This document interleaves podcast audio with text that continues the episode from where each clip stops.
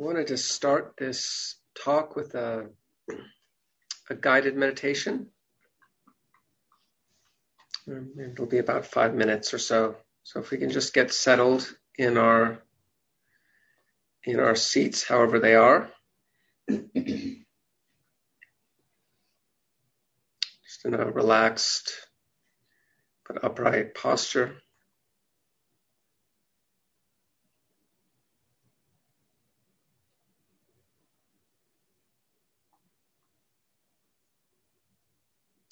Feeling the support of the ground or the earth beneath you.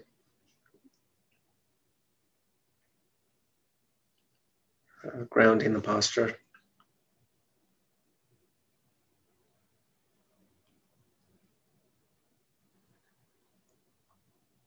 You can start by bringing our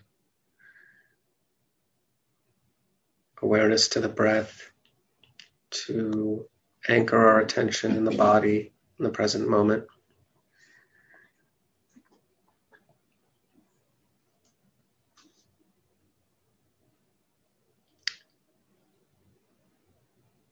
Noting specifically the breath uh, at its lowest point in the body, in the diaphragm or the belly, wherever wherever that point is for you. Again. So we're bringing our attention really down into the body.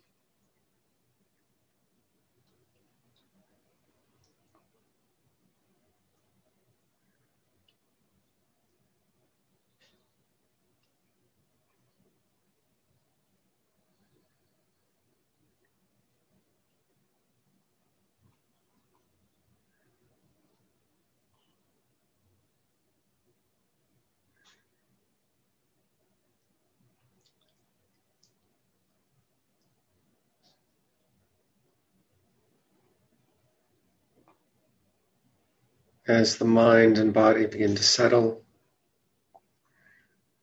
can widen your attention to include the heart space.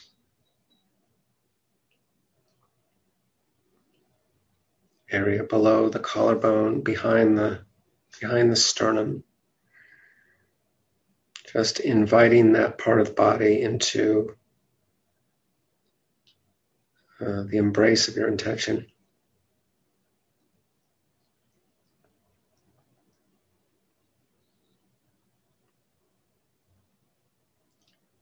Could note any sensations there. It feels warm, or if there's a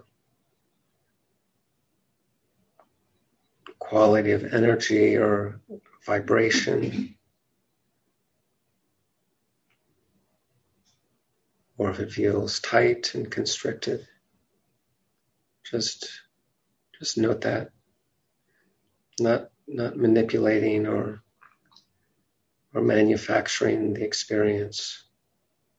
Just opening to it.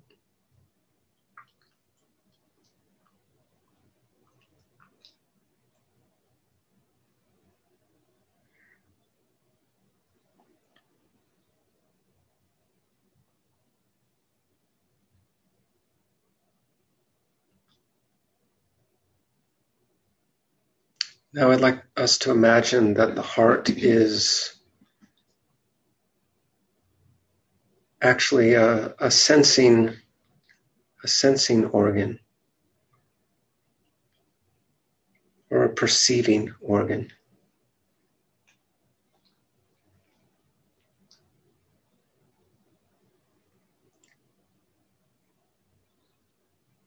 That our heart is where all our sensory experience is received and processed.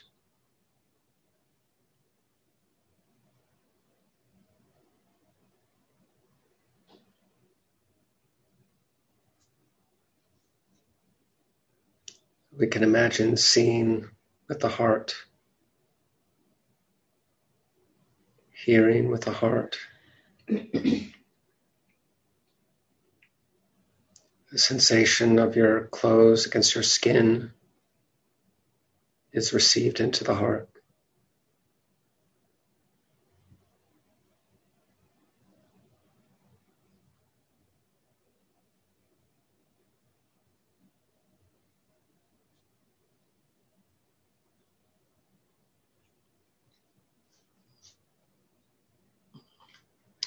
If a thought arises, we can let the thought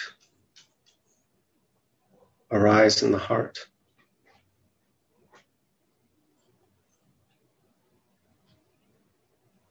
How is it that a thought arises in the heart?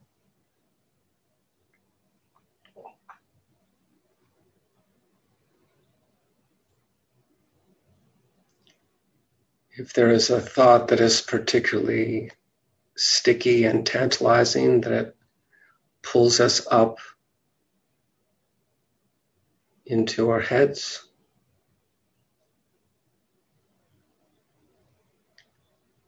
Can just let let it go and let the story or the thought fall back into the heart. Heart will know what to do with it.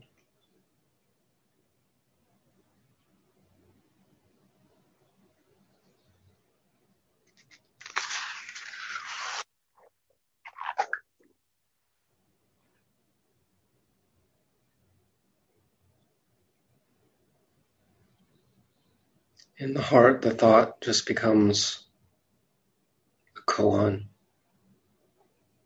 met with openness and curiosity.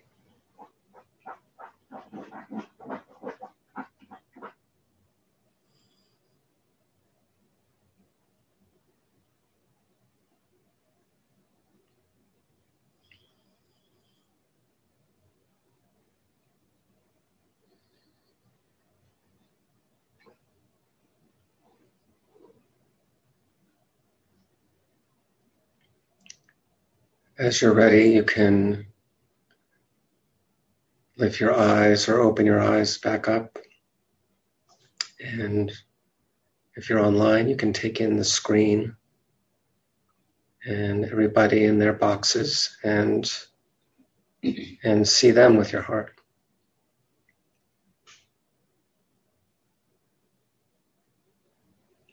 How is that different?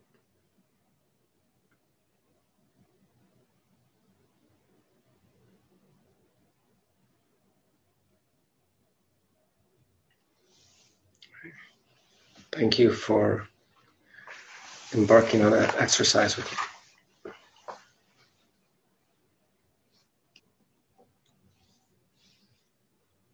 Uh, what I'd like to talk about today is, I think, touches on trust, how trust develops in practice, and also, I think, uh, we could we could say going for refuge, how that um, how that can happen. So I just want to share something of my experience of renunciation as it's been unfolding here in the monastery about that. Um, but first, now that we're kind of prepped for a koan, I'd like to read something from, from Dogen, from the Shobogenzo. And it's not, I don't think it's strictly a koan, but I'd like, uh, I'm going to read a section of something, and I think it can be uh, regarded that way, it could be used that way. So, for those of you who don't know, a koan is a, uh, is a little teaching story, usually a, a, a, bit of dialogue between a teacher or a student or two students um, that we can kind of drop into, into our meditation and use as a, a way to kind of frame an inquiry. So I've been reading Dogen's Shobogenzo, and I came across this one little um, passage.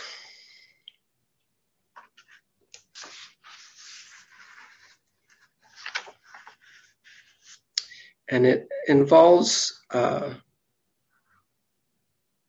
Utpalavarna, who's one of um, the nun Utpalavarna, who's one of our female ancestors, one of the foremost disciples of the Buddha.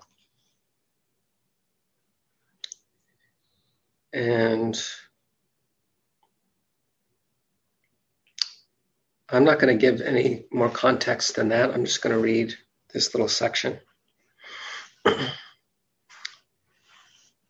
At the time when the Buddha was in the world, Nun Utpalavarna attained six miraculous powers and became an arhat. She visited noble householders and talked about the life of home leavers. She encouraged noble women to become nuns. They said, We are young and beautiful. It will be hard to keep the precepts. Utpalavarna said, It's all right to break the precepts. Leave the household first. The women said, If we break the precepts, we will fall into hell. How can we do that? Utpalavarna said, Then go ahead and fall into hell.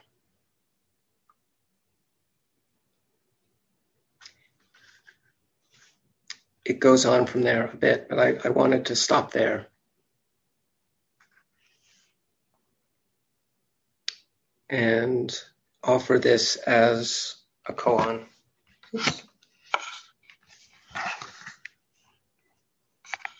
Almost fell into hell there.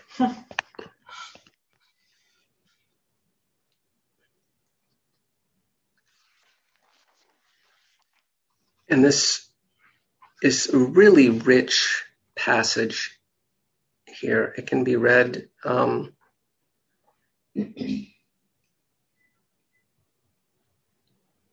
know, why is Dogen using this uh, particular passage in this fascicle? why um, why is Utpalavarna addressing the how the um, the noble women this way? But I'd like to again take it out of its context and let it be in dialogue with our own experience. So Utpalavarna is meeting with these noble women and she's trying to convince them to leave home, to become home leavers and enter a monastery, receive the precepts, renounce. And they said, and they said, we're young and beautiful. It would be hard to keep the precepts.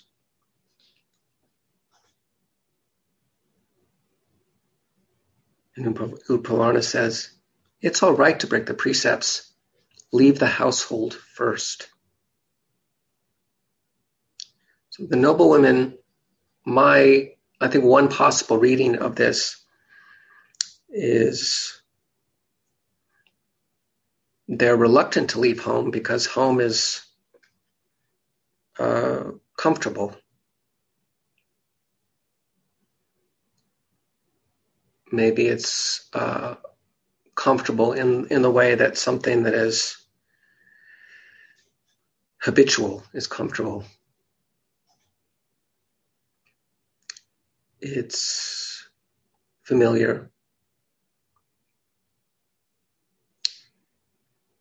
They know how each day begins, how each day ends. They have certain well defined responsibilities within within their station as noble women, maybe. And the prospect of leaving that and devoting yourself to um, a life of vow, renouncing that habitual way of being in the world and entering into something else is scary.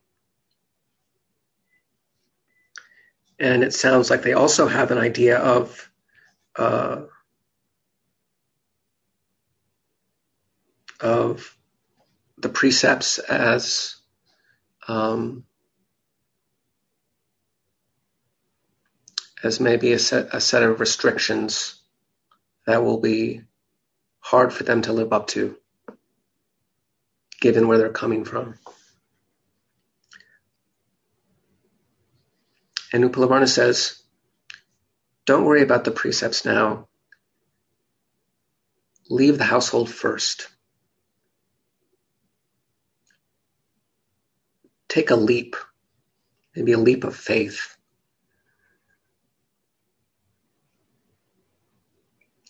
And I think when we uh,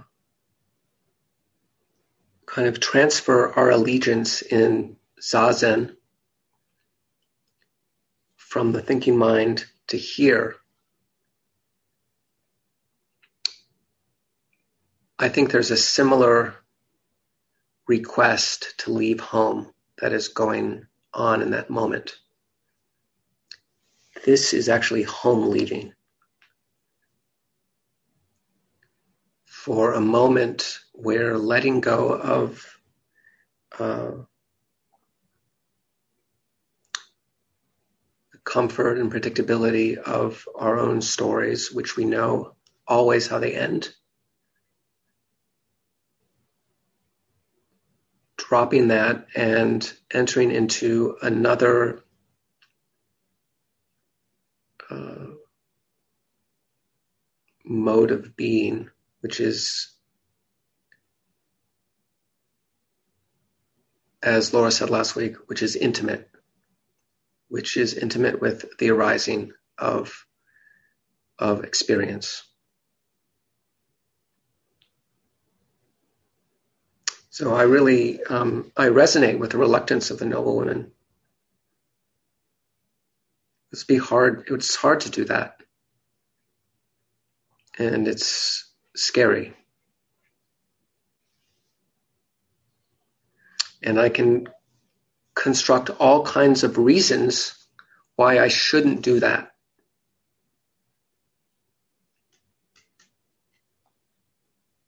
There's no way, there's no way I'll be able to keep that up. Maybe I can go there for a moment, but there's no way I can stay there. it will be hard to keep that precept. That's a, the story that is manufactured in the household.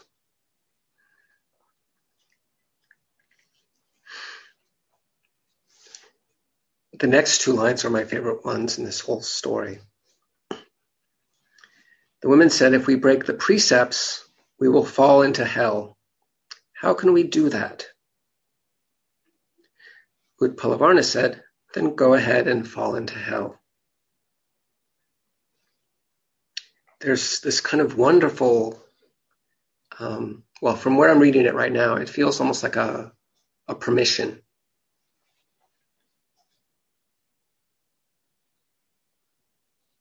And I don't think either Dogen or Utpalavarna are encouraging us to have a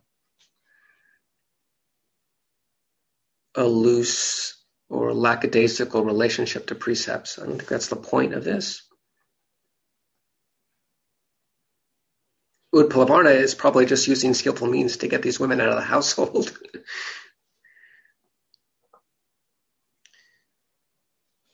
but a kind of permission. Okay, you break the precepts, go ahead, fall into hell. Almost like a almost like a gift of responsibility in a way.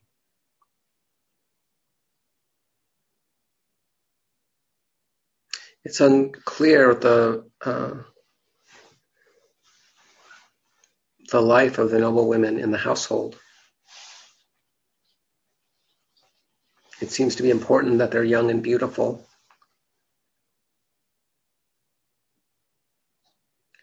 But this uh, permission to actually enter into a relationship with your own actions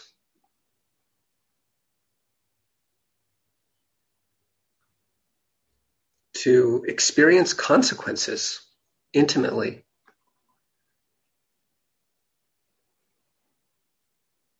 And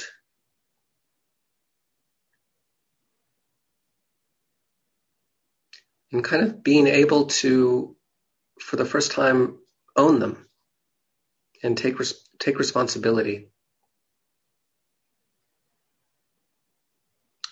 And for me, that uh, one of the, I think it's one of the fruits of practice and also one of the challenges of practice. Is that when we either formally or informally uh, enter into a life of looking at how the self is creates itself, how it maintains itself through our actions. It's difficult work, but it's also necessary and vital, you know, uh, vital. Literally, it enlivens us because we get to be there for the for the flux of cause and effect. We actually get to experience it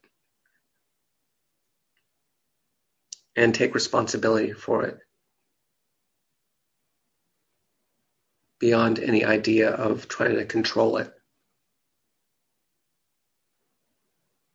So I think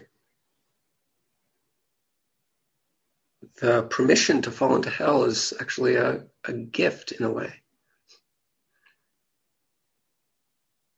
In this context, we actually begin to taste uh, agency, which is in my experience, other powered. It's never my agency.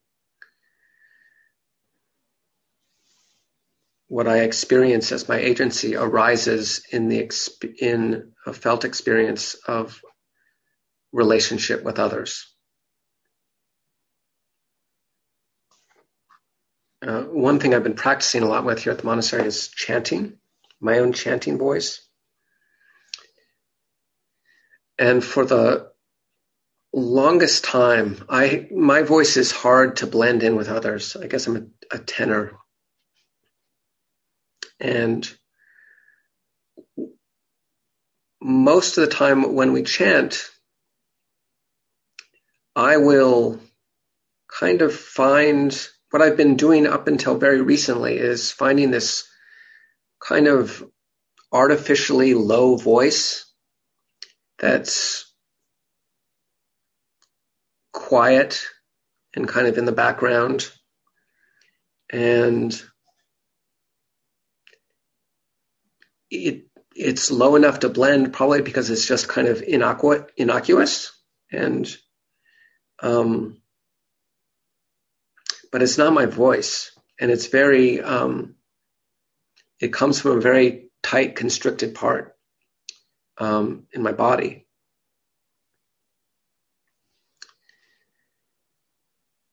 And so what I've been exper- uh, experimenting with is actually chanting with what my body experiences as, as my own voice. And 99% of the time, what happens is I start chanting and it sounds horrible and discordant. And I get, I get all these stories of, oh, this is really bad. I should retreat. Go, go low in, go low in. And uh, I've been resisting that impulse and continuing. And almost every time, within about 10 or 20 seconds, I'm able to go up or go down a little bit, but within my own range and find a way that blends or harmonizes with the Sangha. And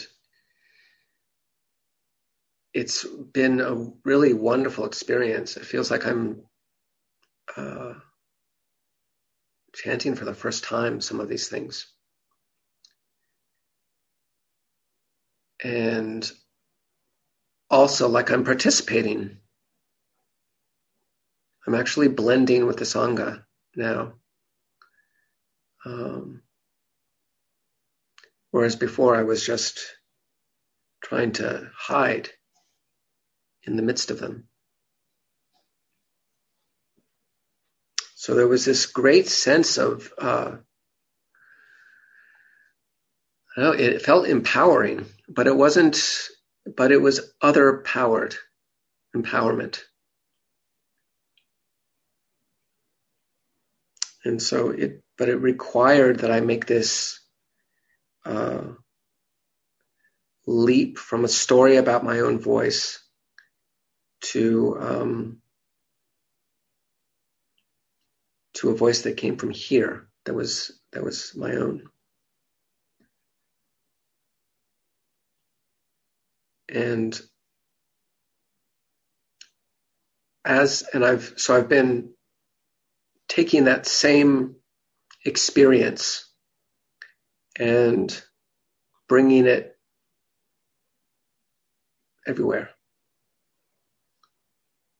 What is it to meet the world from here.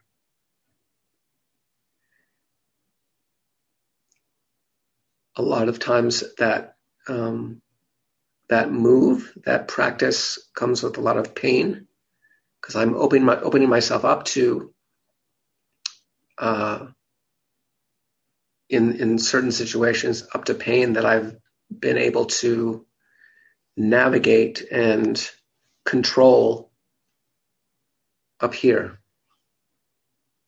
or distract myself from under the illusion of control. Um, so, kind of this opening and meeting um, and meeting some of this pain in a way that feels like for the first time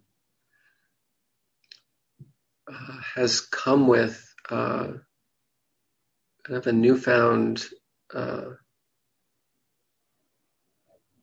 I don't know, sense of belonging in a way. Can actually, um, I can actually start caring for the pain for the first time when I um,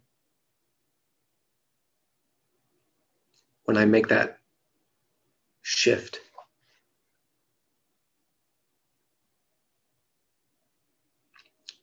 And it also feels like the birth of a new sense of trust as well.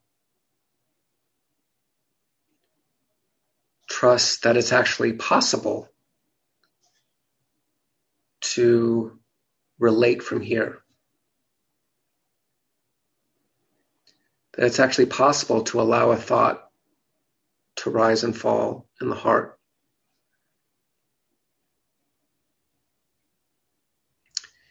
This um, this passage from Dogen comes from a fascicle called "The Power of the Robe," and the robe, and the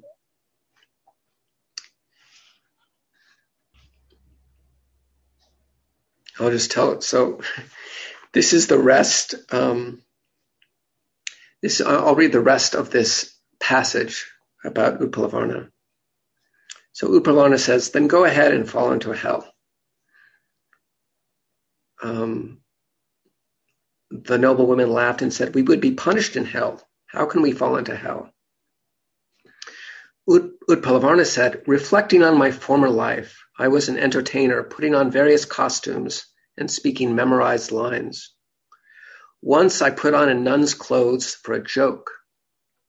As a, result, as a result of this action, I was reborn as a nun at the time of Kashyapa Buddha. Because of my high status and proper conduct, I grew arrogant and broke a precept. I fell into hell and experienced various punishments. In my next birth, I met Shakyamuni Buddha, left the household, and attained six miraculous powers. From this, I know that if you leave the household and receive precepts, even if you break a precept, you can become an arhat. And in the context of this larger fascicle, Dogen's talking about the power of of vow, really. We vow to uphold these precepts, to live by these precepts. Then we fall away, we fall into hell. But we come back. The, the vow is vast enough to include this experience. And when we can open up, even in the moments when we fall into hell, and meet our pain even for a moment,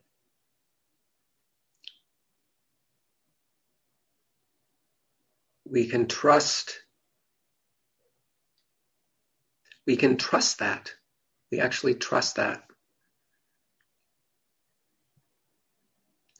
And the felt distance between these impossible bodhisattva vows and our lives, that distance gets shorter as that as trust flowers.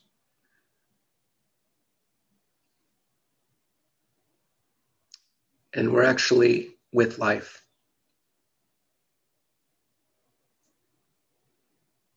We're always with life. But as we fall into the experience of it, we can let go of our stories about it. And that separation can fall away. So, thank you, everybody.